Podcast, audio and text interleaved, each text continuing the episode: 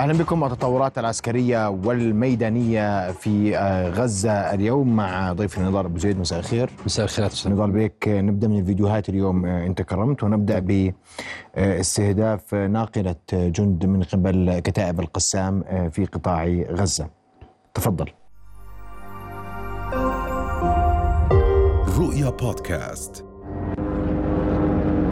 أستاذ محمد بداية أسعد الله مساءك، يعني إذا ما شاهدنا هذه المقاطع التي لا تزال تتكرر وبالتالي يبدو أن مفردات الخطاب الإعلامي للمقاومة لا تزال مضبوطة في إطار معين وهو إطار المصداقية. هذا المقاوم الذي قام بقنص الدبابة لاحظ طريقة اختيار زاوية الرماية هو يحاول البحث عن زاوية إصابة مباشرة دقة إصابة آه، نركز على النقطة التي تكلمنا فيها مرارا وتكرارا وهي الاقتصاد بالجهد. هم يريدون الاحتفاظ بهذه الكمية من الذخيرة للإصابة والتدمير وليس فقط آه، لعمليات القصف بدون نتائج. آه، المقاومة تبحث هذه الدبابة بحث المقاوم عن زاوية رماية مناسبة للدبابة حتى يصيب مباشرة في آه، الصاروخ الذي يحمله وهو آه، صاروخ من نوع آه، ياسين 105 هذه الدبابة على الأقل تحمل وكما هو معروف من أربع إلى ست جنود. ولو افترضنا العدد الأقل وهو أربع جنود من خلال هذه الإصابة المباشرة للدبابة بالتأكيد أما أن الجنود بين قتلى وجرحى. عند هذا المقطع أود أن أشير إلى نقطة. مش هاي مصفحة يعني قد يعني وهذا أنا إجاني هذا هذا الاستفسار أكثر مرة نظر نعم. هذه دبابات. ليس من الصحة بمكان نتحدث أن إصابتها تعني مقتل أو إصابة من في داخلها لأنه نعم. دعنا نشير إلى نقطتين. إجابة على سؤالك. أولا أه، أنني قلت أن الأربعة ما بين قتلى وجرحى. بالتأكيد هناك قتلى. المركافة ثنائية الدرع. بمعنى أن لها درع, درع الأول والدرع الثاني. وتم تدريعها بهذا الشكل حتى تعطي تحصين للجنود الموجودين بداخلها. المركافة تستخدم كمدرعة آه، للرماية وتستخدم كناقل الجنود وتم تجهيزها لهذه الغاية. هنا أود أن أشير إلى نقطة أن المركافة تحمل نظام يعرف بنظام تروفي. هذا النظام تم تصنيعه أمريكيا إسرائيليا وتم اعتماده بعد حرب 2006 آه، مع حزب الله في جنوب لبنان. هذا النظام يعمل على 360 درجة على الميركافا بحيث أنه يتم تدمير أي قذيفة تأتي باتجاه الميركافا وتم الترويج لهذا النظام إعلاميا من قبل الجانب الإسرائيلي بشكل كبير جدا واعتبرت فخر الصناعة الإسرائيلية بسبب نظام تروفي الموجود لها. لكن لماذا تصاب القذيفة آه، أو قذيفة التاندوم أو قذيفة الياسين 105 تصيب مباشرة للدبابة؟ إذا لاحظنا في كل المقاطع للمقاومة أن عملية الإصابة تكون بأق... عملية الرماية تكون لمسافة أقل من 20 متر. لأن المقاومة تدرك تماما أن هذا النظام على مسافة 20 متر لا يعمل تماما لأنه يحتاج إلى مسافة أطول حتى يستطيع التعامل مع القذيفة القادمة ويتم تفكيك تفكيكها أو تدميرها من قبل هذا النظام ال- الذي يعمل على نعم. القذافة وبالتالي نظام التروفي المقاومة يبدو أنها حفظت ودرست هذا النظام بشكل جيد لذلك تستهدف المدرعات عن قرب بمسافة أقل من 20 متر أو قد تصل المسافة إلى المسافة صفر. هذا آه، آه، الملاحظ عن هذا التدريب نعم. هلا لماذا التاندوم أو الياسين 105 تصيب الدبابة المركافة ثنائية الدرع وتدمرها؟ لأن التاندوم والياسين 105 هي قذائف ترادفية. بمعنى أنها قذيفتين القذيفة الأولى تنتج درجات حرارة عالية جدا تصهر الدرع الأول وتدخل القذيفة الثانية خلال ثواني مباشرة داخل الدرع ويتم التفجير بين الدرع الأول آه، شديد التدريع وبين الدرع الثاني هذا ما يجعل هناك إصابات في جنود قوات الاحتلال داخل الدبابة المركبة طيب أنتقل لفيديو كتائب المجاهدين والذي آه، يعني يظهر قصفا لتجمعات لقوات الاحتلال نتابع سوية وأسمع تعقيبك. هذه فيديوهات نشاهدها مرارا وتكرارا وهي يعني تبثها المقاومة آه، آه، في أكثر من مرة. تفضل. نعم. هناك أمر ملفت على المقاطع أو بعض المقاطع التي ظهرت مؤخرا. كتائب المجاهدين بدأت تنشط. كتائب عمر القاسم. شاهدنا الشهيد عمر القاسم. شاهدنا لها العديد من المقاطع. آه، كتائب المجاهدين. هذه الكتائب التي بدأت تتحرك بالآونة الأخيرة وتنتج مقاطع مصورة وتبث. كتائب عمر القاسم بالمناسبة كتائب عمر القاسم هي من الجبهة الديمقراطية. بمعنى أن اليساريين يعملون أيضا إلى جانب المقاومة. هناك كتائب أخرى من الجبهة الشعبية وهي أيضا من الجناح اليساري. وبالتالي هذا يعطي أمر ملفت للمقاومة أن المقاومة ليست ذات صبغة واحدة وإنما هي مكونات فلسطينية تعطيها الصبغة أنها حركة تحرر وطني من مك من مختلف المكونات الموجودة في غزة ومن مختلف الفصائل المسلحة. آه، عودة إلى هذا المقطع. هذا المقطع بوضوح يظهر عملية الاستهداف، يظهر عملية الضبط والسيطرة من قبل المقاوم والمقاومة آه، أكدت في هذا المقطع عملية إطلاق صواريخ الأن 7 وهذه الصواريخ لأول مرة تستخدم من المقاومة وبالتالي لا تزال المفاجآت تتكرر من قبل المقاومة آه، تجاه قوات الاحتلال وتوقع فيها خسائر كبيرة. آه، أكدت المقاومة على أكثر من مرة أنها لا تزال تحتفظ بكمية كبيرة من الصواريخ ومتنوعة من الصواريخ وبالتالي هذا النوع من الصواريخ الأن 7 الذي يستخدم هو بالمناسبة صواريخ سوفيتية قديمة تم تطويرها من قبل المقاومة ويبدو انه كتائب المجاهدين حصلت على جزء من هذه الصواريخ من تطويرها من قبل القسام. وبالتالي نعتقد أن كل المقاطع التي تبث هي تعطي آه، مصداقية ولا تزال تحافظ على طيب. نمطية الخطاب الإعلامي للمقاومة. فيديو للاحتلال ويتحدث فيه عن مدينة آه، تحت الأرض نتابعه سنوي سنوية للتعليق عليه عسكريا وهذا فيديو بثته قوات الاحتلال. تحدث فيه أن هناك مدينة تحت الأرض. تفضل. يعني هذه الصور اللي استخدم فيها الذكاء الاصطناعي آه، قوات الاحتلال أراد أن يعطي صورة نمطية لشكل الأنفاق الموجودة في قطاع غزة ولا أعتقد لأن لها آه، ولو مصداقية بواحد بالمئة والسبب في ذلك ليس لأني أريد ذلك ولكن لأن المؤشرات تؤكد على ذلك. أن هذا النوع من الذكاء الاصطناعي الذي بدأ يستخدمه آه، قوات الاحتلال مؤخرا لأنها تفقد المصداقية في الحصول على صورة واقعية من الأرض.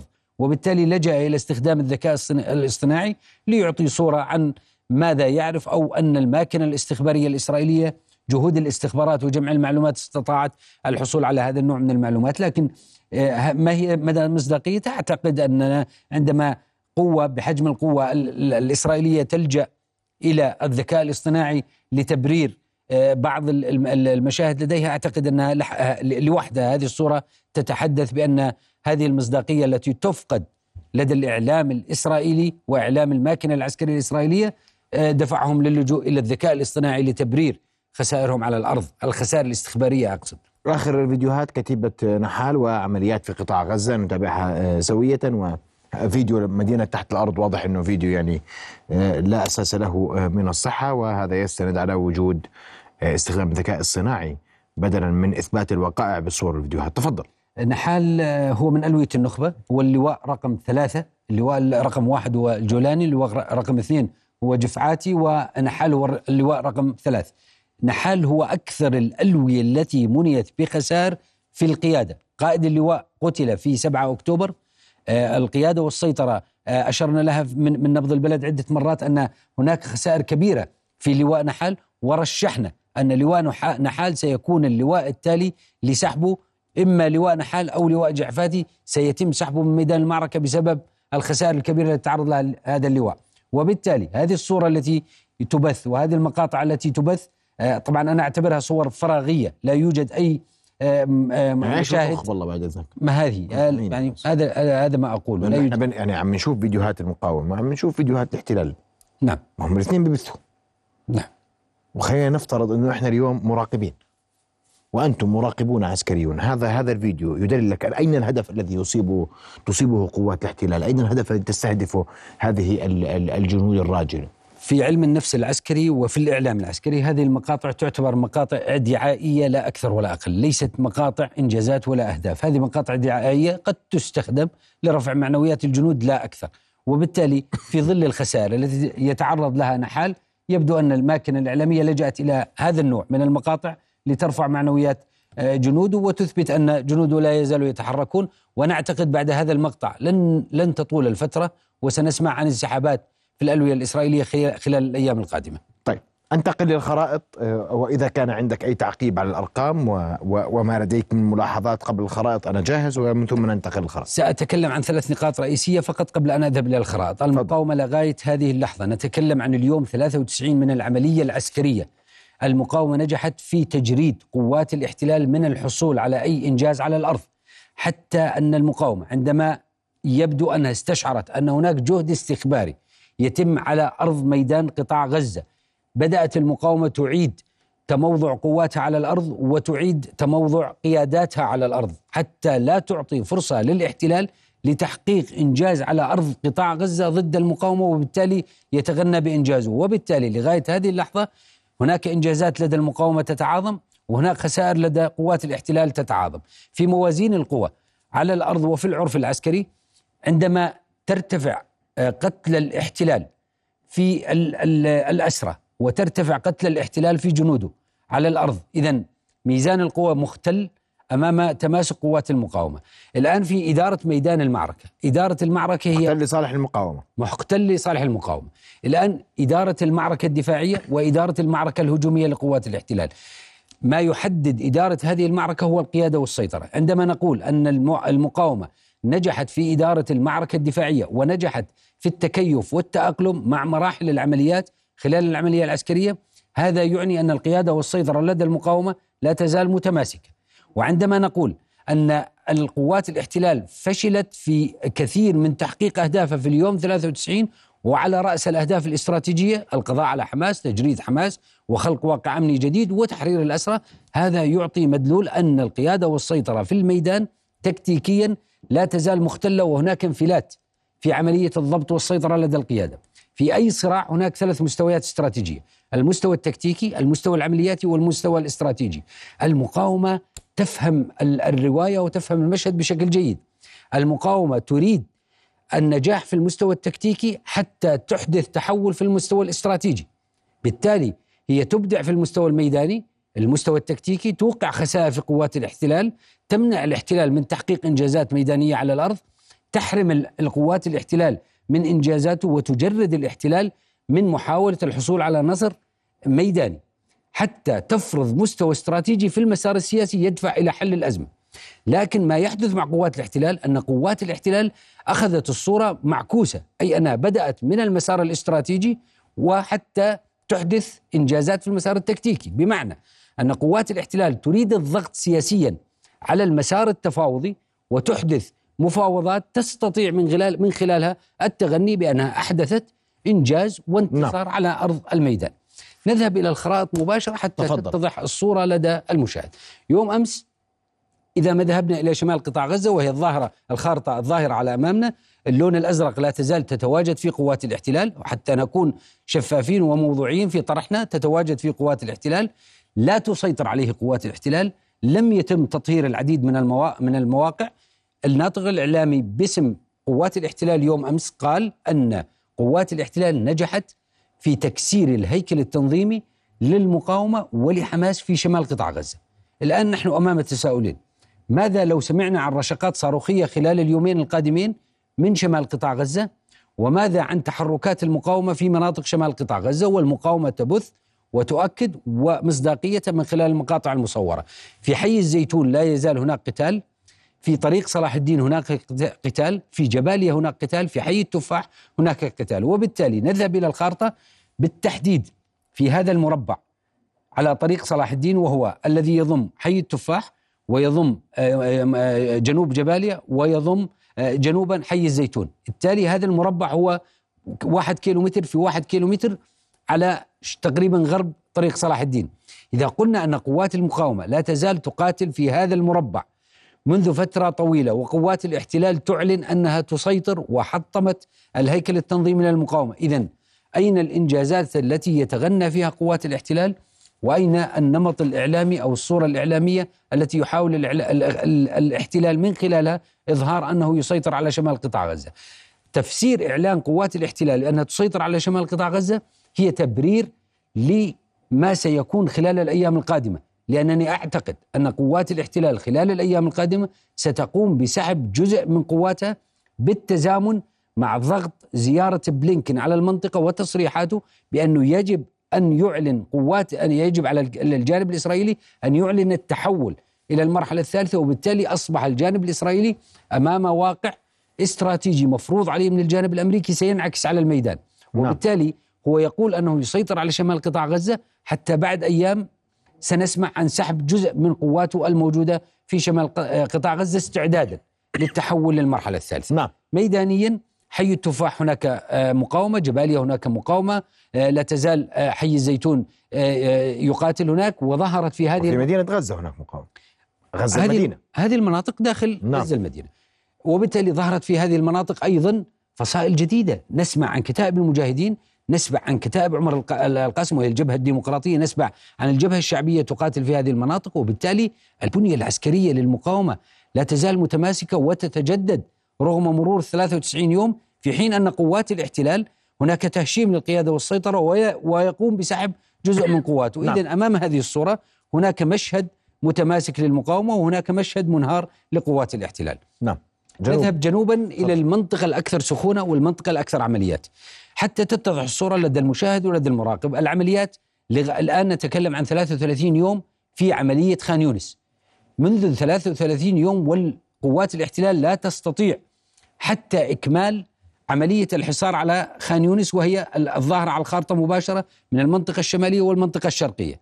اذا عندما نتكلم أن مراحل القتال في المناطق المبنية هي ثلاث مراحل، اتخاذ موطئ قدم والمحاصره والتطويق ومن ثم الاقتحام والتطهير. إذا عندما نتكلم أن قوات الاحتلال منذ 33 يوم وهي في المرحلة الأولى وهي اتخاذ موطئ قدم في محيط خان يونس. هي موجودة على طريق عبسان هذا الطريق. هي موجودة من مناطق القرارة باتجاه شمال خان يونس وهي موجودة جنوب آه، طريق صلاح الدين باتجاه جنوب خان يونس باتجاه طريق صلاح الدين وحتى المركز الثقافي جنوب خان يونس. إذا منذ 33 يوم لم تستطع قوات الاحتلال الدخول إلى خان يونس. لا تزال تقاتل في المرحلة الأولى وهي اتخاذ موطئ قدم قبل الانتقال للمرحلة الثانية وأمامها أيضا المرحلة الثالثة في ظل هذه المشهد. هناك مشهدين. أن المقاومة شمال قطاع غزة قامت بالدفاع بالعمق ودافعت داخل المدن وداخل المناطق المبنية وجرت قوات الاحتلال إلى داخل المناطق وأجهزت على قوات الاحتلال أو أوقعت فيها مناطق. تقتيل نعم. لكن في خان يونس المقاومة قامت بالتكيف والتأقلم مع العمليات وأدارت معركتها الدفاعية خارج خان يونس وليس داخل خان يونس. بهذا الشكل يعطي مؤشر كبير جدا على أن المقاومة لديها القدرة ولديها الخيارات المتنوعة في التنوع في إدارة معركتها الدفاعية أمام احتلال لا يستطيع. التنوع في خطته ولا تزال خطته التي طبقها في الشمال يحاول تطبيقها في الجنوب والسبب في ذلك أنه يتعرض لخسائر كبيرة لذلك لا يملك ترف الوقت ولا يملك ترف الخيارات حتى يتحول بخطته العسكرية.